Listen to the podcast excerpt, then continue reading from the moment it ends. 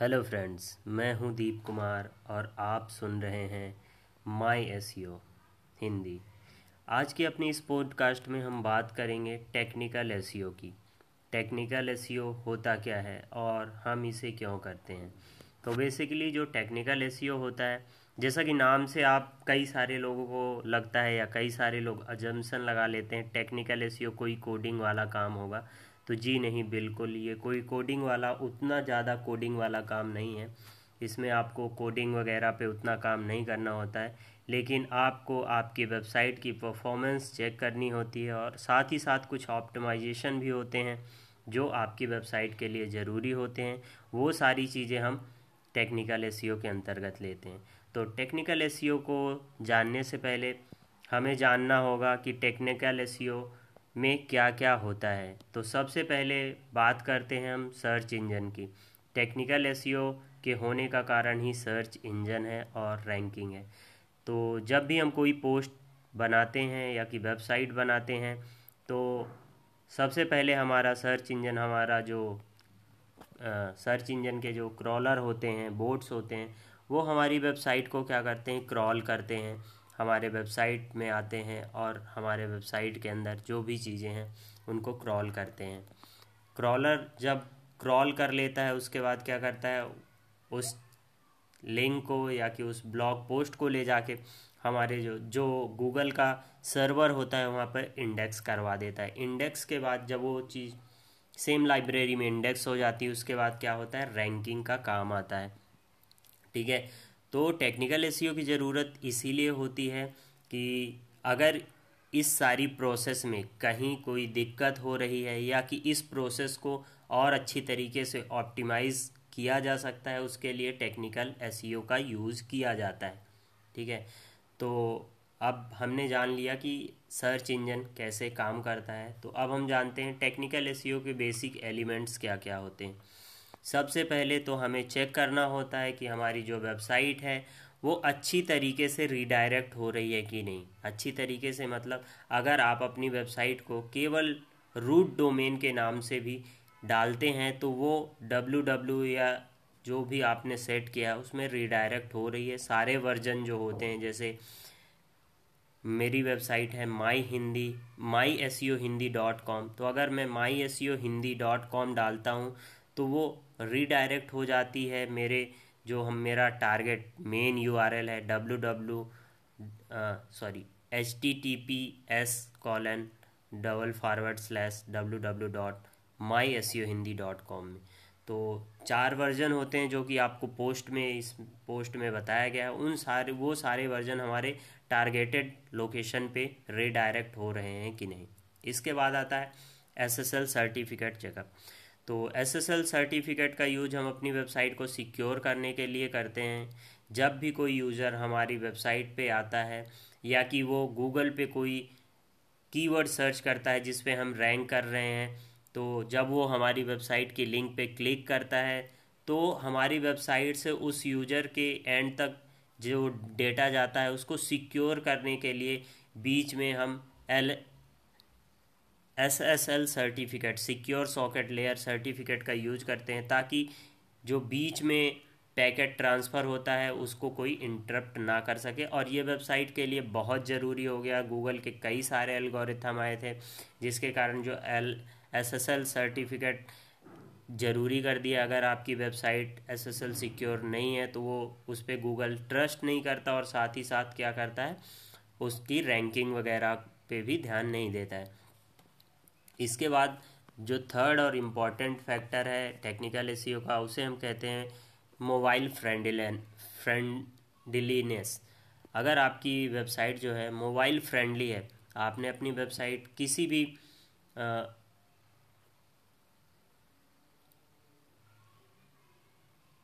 किसी भी टेक्नोलॉजी पे बनाई हो या वो वर्डप्रेस पे हो पीएचपी पे हो किसी भी जूमला पे हो, किसी भी प्लेटफॉर्म पे हो, लेकिन वो वेबसाइट जो है आपकी मोबाइल फ्रेंडली होनी चाहिए। मतलब डेस्कटॉप के अलावा वो आपके लैपटॉप आपके मोबाइल और आईपैड जैसे डिवाइसेस पे अच्छी तरीके से वर्क करनी चाहिए।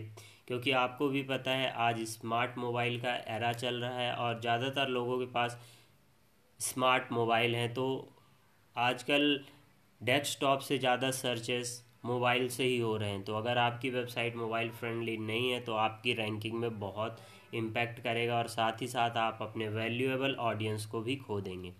इसके बाद अगर हमारी वेबसाइट मोबाइल फ्रेंडली है तो हमें चेक करना चाहिए कि जो उसमें एचटीएमएल और एक्सएमएल कोड यूज़ हुआ जी हाँ आपकी वेबसाइट भले वर्ड प्रेस जूमला मेजेंटो किसी में भी हो, उसका जो बैकएंड होता है तो उसमें मोस्टली एचटीएमएल या एक्स HTML वगैरह यूज़ होता है तो हमें उसको वैलिडेट करना होता है। इसमें कई सारे टूल्स हैं, जैसे यू एक्स एच वैलिडेटर आप उसकी मदद से अपने वेबसाइट में के कोड को वैलिडेट कर सकते हैं कि उसमें कोई एरर तो नहीं आ रही।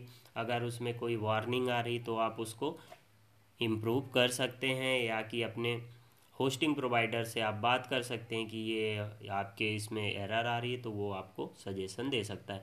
इसके बाद हमारी वेबसाइट में आपको पता है कि सी एस एस का भी काफ़ी यूज़ होता है तो हम उसके लिए W three C S S validation tools का यूज़ करके, वेबसाइट का यूज़ करके हम अपनी वेबसाइट में देख सकते हैं कि सी एस एस हमारा अच्छी तरीके से वर्क कर रहा है कि नहीं कर रहा है।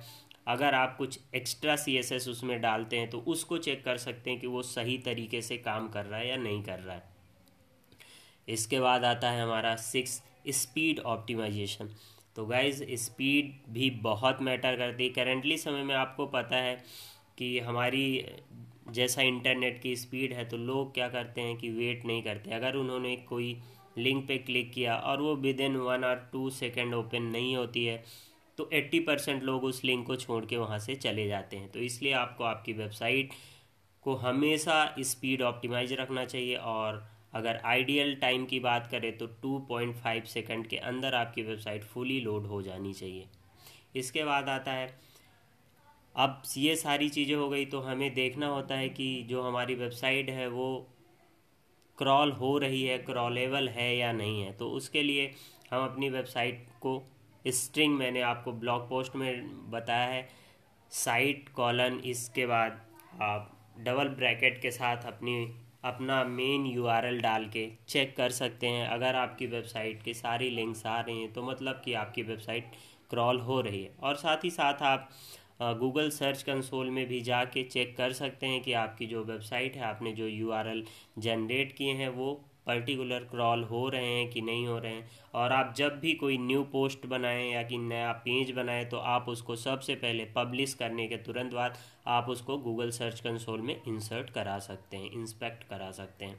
इसके बाद robot dot T X T file कई बार क्या होता है गाइस कि अगर हमारी वेबसाइट पे robot dot T X T file नहीं है तो हमारी वेबसाइट में कई सारे टेक्निकल एरर टेक्निकल इशू आ जाते हैं।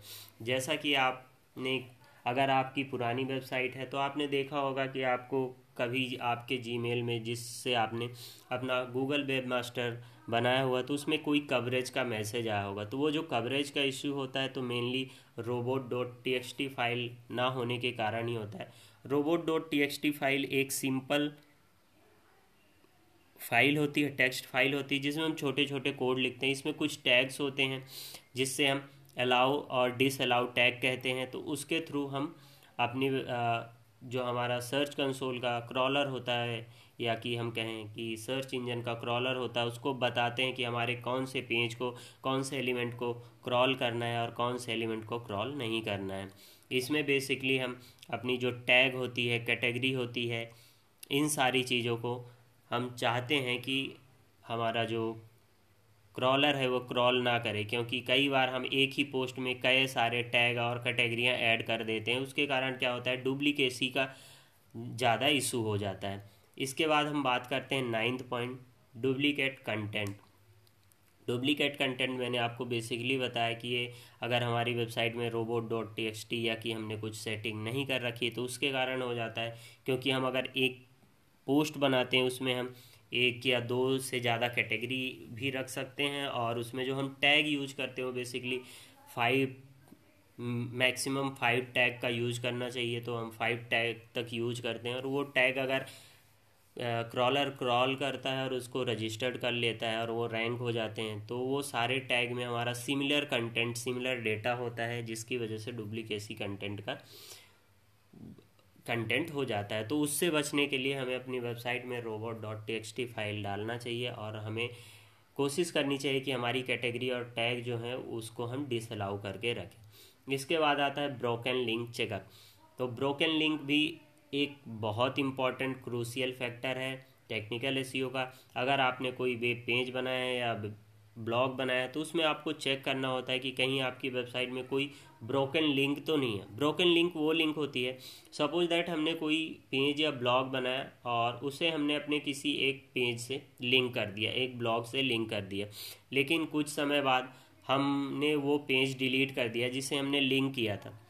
तो उसकी लिंक तो वहाँ पर पड़ी हुई है, लेकिन हमारा जब पेज डिलीट हो जाता है तो अगर कोई यूज़र आता है, वो उस पर क्लिक करता है तो उसको कोई रिज़ल्ट नहीं मिलता।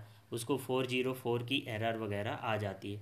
तो उसके कारण क्या होता है कि वो यूज़र वह, वहाँ से छोड़ के जा सकता है। और सबसे बड़ी बात होती है कि जब हमारा क्रॉलर आता है तो वो क्या करता है? क्रॉलर जो होते हैं basically link to link crawl करते हैं आपकी पूरी वेबसाइट को क्रॉल करने के लिए। तो अगर क्रॉलर को कोई ऐसी लिंक मिलती है जो ब्रोकन होती है, वो कहीं भी नहीं रिडायरेक्ट कर रही होती तो क्रॉलर वहाँ से वापस हो जाता है और आपकी आगे की पेज जो होते हैं, वो क्रॉल नहीं होते।